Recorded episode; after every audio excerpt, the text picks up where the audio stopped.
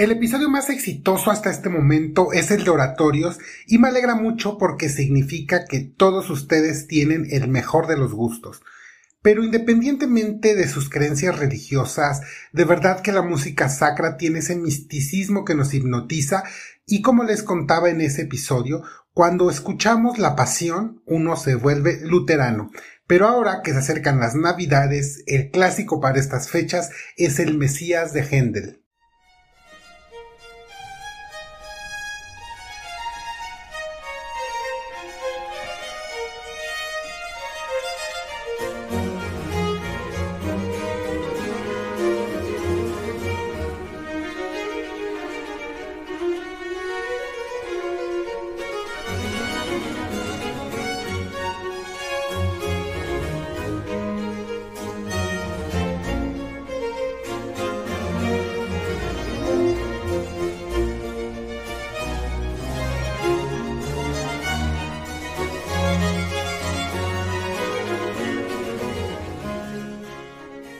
Nuestro amado Händel es de las vacas sagradas de la música y los oratorios se le daban muy bien, porque él tenía una inclinación dramática innata.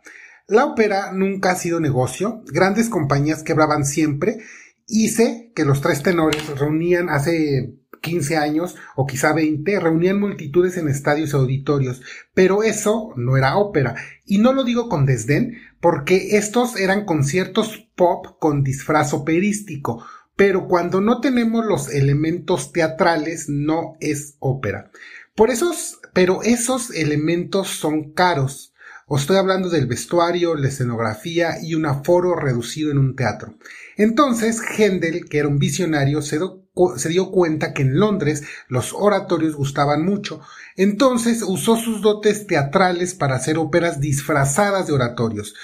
Pero como sabemos que de reconocimiento no se come, como Birgit Nielsen decía, Isolda me dio reconocimiento, pero, Turandot me hizo rica, rica, rica. Así Händel necesitaba comer. Y no creo que haya sido rico como Birgit Nilsson, pero los oratorios sí le daban la oportunidad de trabajar. Y el Mesías llegó hasta nuestros días afortunadamente para todos los que nos gusta este mundo perístico clásico teatro musical. Pero antes de escuchar el inicio, hablemos un poco de su estructura. Charles Jennings era un rico terrateniente que al haber heredado una fortuna familiar pudo dedicarse a las artes. Él era muy amigo de Händel y le ayudaba financieramente, pero además, al ser muy religioso, escribió el texto del Mesías. En la primera parte del oratorio, nos van a contar las profecías que hablaban de la llegada del Mesías en el Antiguo Testamento, principalmente basados en los libros de Isaías, Malaquías y de Mateo. En el inicio, el tenor comienza cantando, Consuelen, consuelen a mi pueblo, dice nuestro Dios hablan al corazón de Jerusalén y grítenle que ha concluido su lucha y su crimen está perdonado. Una voz grita en el desierto, preparen el camino al Señor, allanen en el desierto una calzada para nuestro Dios. Y que el tenor sigue cantando, que los valles se alcen, que montes y colinas se bajen, que lo torcido se enderece y lo rugoso se aplane. Y entonces aquí entra el coro y dice, y la gloria del Señor se revelará, y la verán todos los seres humanos, pues ha hablado la boca del Señor.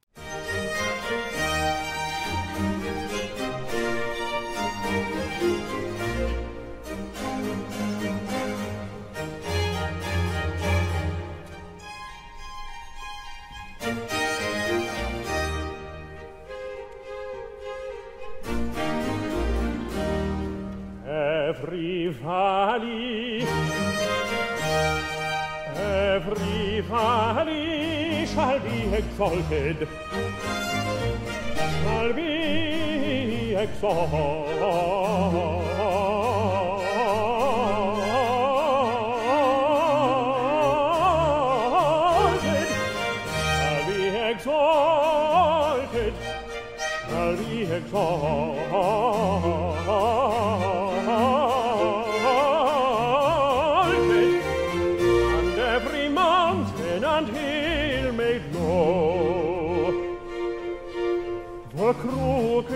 straight and the rough places plain.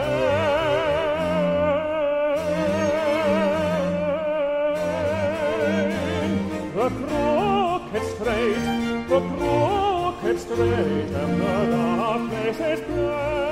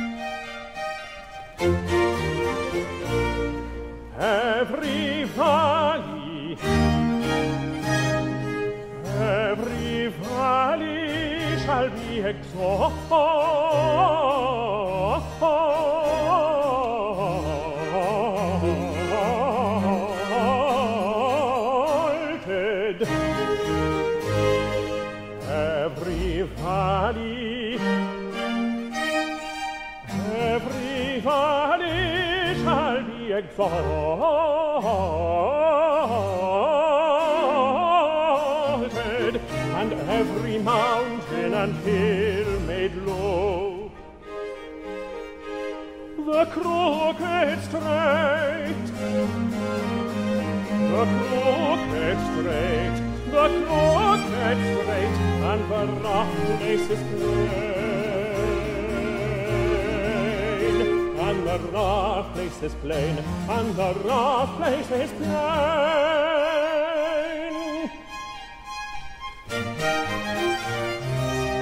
A crooked straight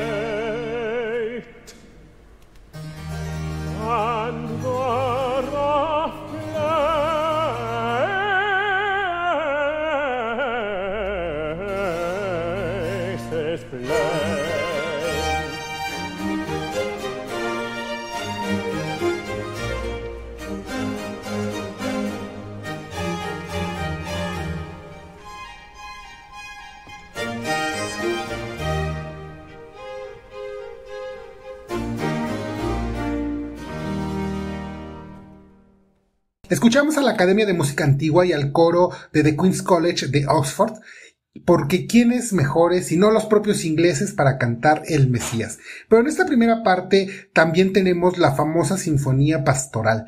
Vamos a escuchar ahora a la Orquesta Filarmónica de Londres.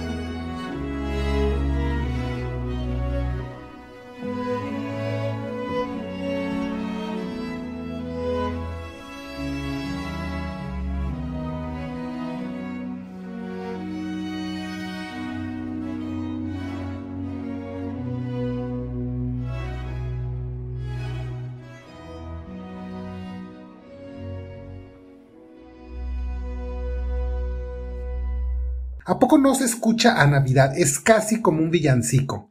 Pero en la parte 2 de este oratorio nos van a contar sobre la crucifixión de Cristo, o sea, toda la pasión. Y la parte 2 inicia con un coro que dice, es el Cordero de Dios que quita los pecados del mundo, y entonces, y entonces el área escrita para contralto canta, fue despreciado por los hombres, un varón acostumbrado a sufrir.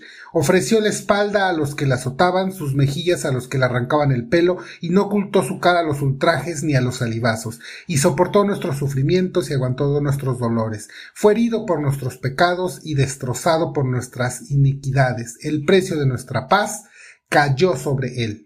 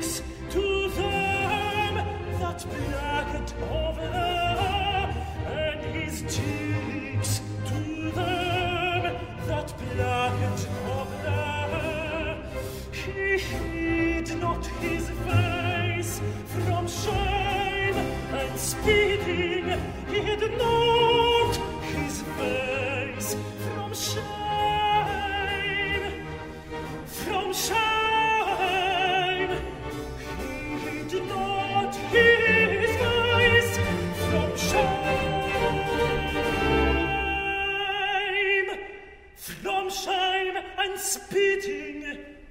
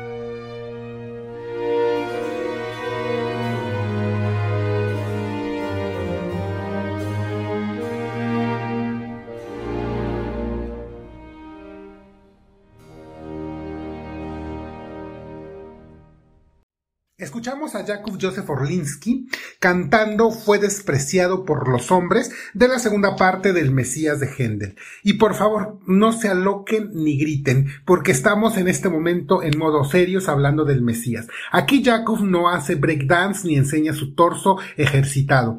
Además, estamos en invierno, y aunque sé que la concupiscencia no siente frío, estamos en modo oratorios. Así que solamente por este episodio les pido que imaginen con ropa a Jacob Joseph Orlinsky. Pero después de la crucifixión de Cristo, viene su resurrección y el júbilo porque es elevado a los cielos. Para esta parte deben ser aún más respetuosos y ponerse de pie, porque para el estreno londinense el 23 de marzo de 1743 en Covent Garden, Cuenta la leyenda que el rey Jorge II, cuando inició este famoso aleluya, se levantó de su asiento y como el protocolo dicta que cuando el rey se levanta todos deben hacer lo mismo, el teatro entero escuchó el famoso coro de pie.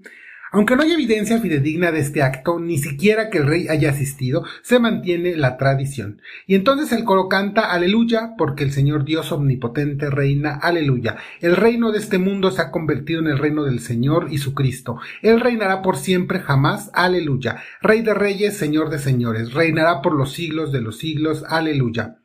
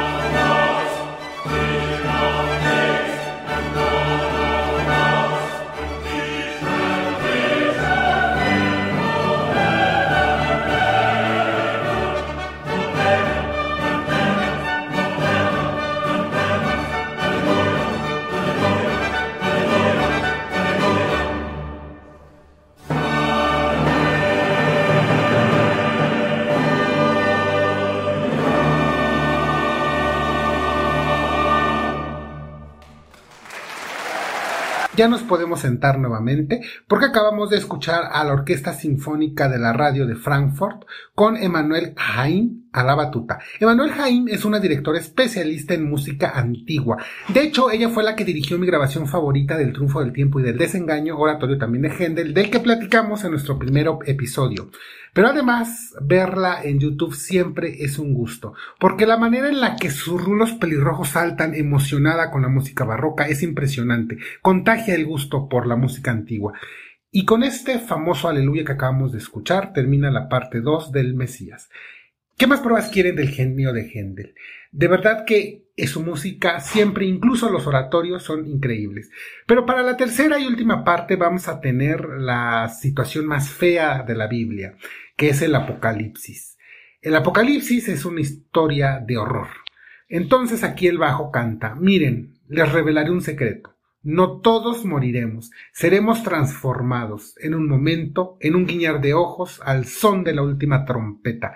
La trompeta sonará y los muertos se levantarán incorruptos, y seremos transformados porque lo corrupto será incorrupto y lo mortal inmortal.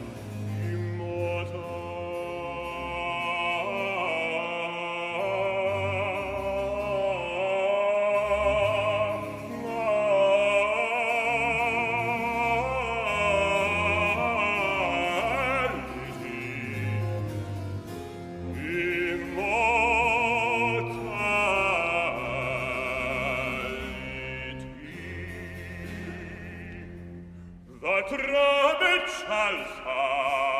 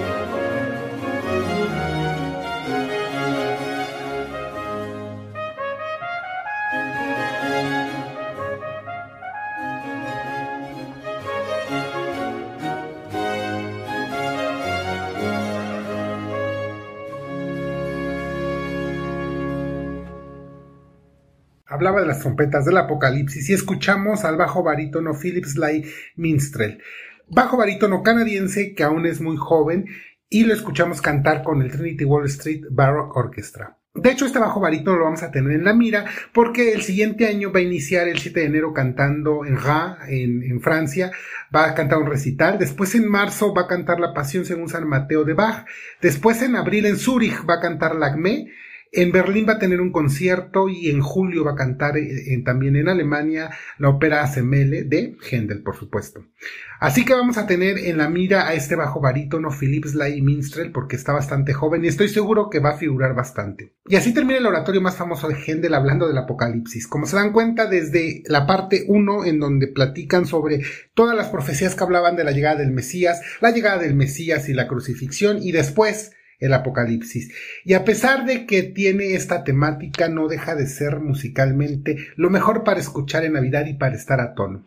Porque además la magia de los oratorios es que incluso los que no somos religiosos nos vemos conmovidos y trastocados por la belleza musical. Y si con la pasión según San Mateo de Bach yo me vuelvo luterano, con este oratorio soy anglicano por dos horas. Yo les pido que me sigan y se suscriban y además que continúen recomendando este podcast aunque aún no nos despedimos de esta temporada porque lo vamos a cerrar con una ópera con referencia navideña. Pero para cerrar este episodio, por el momento, vamos a escuchar una obra pequeña religiosa compuesta por Mozart, ahora nos vamos a Mozart, llamada Exultate Jubilate. Otra vez notarán que es un sonido muy navideño, muy característico, pero ahora con la voz de la soprano norteamericana Arlene Auger y a la batuta Leonard Bernstein. Por cierto, el siguiente año van a lanzar la película biográfica de Bernstein con Bradley Cooper interpretándolo.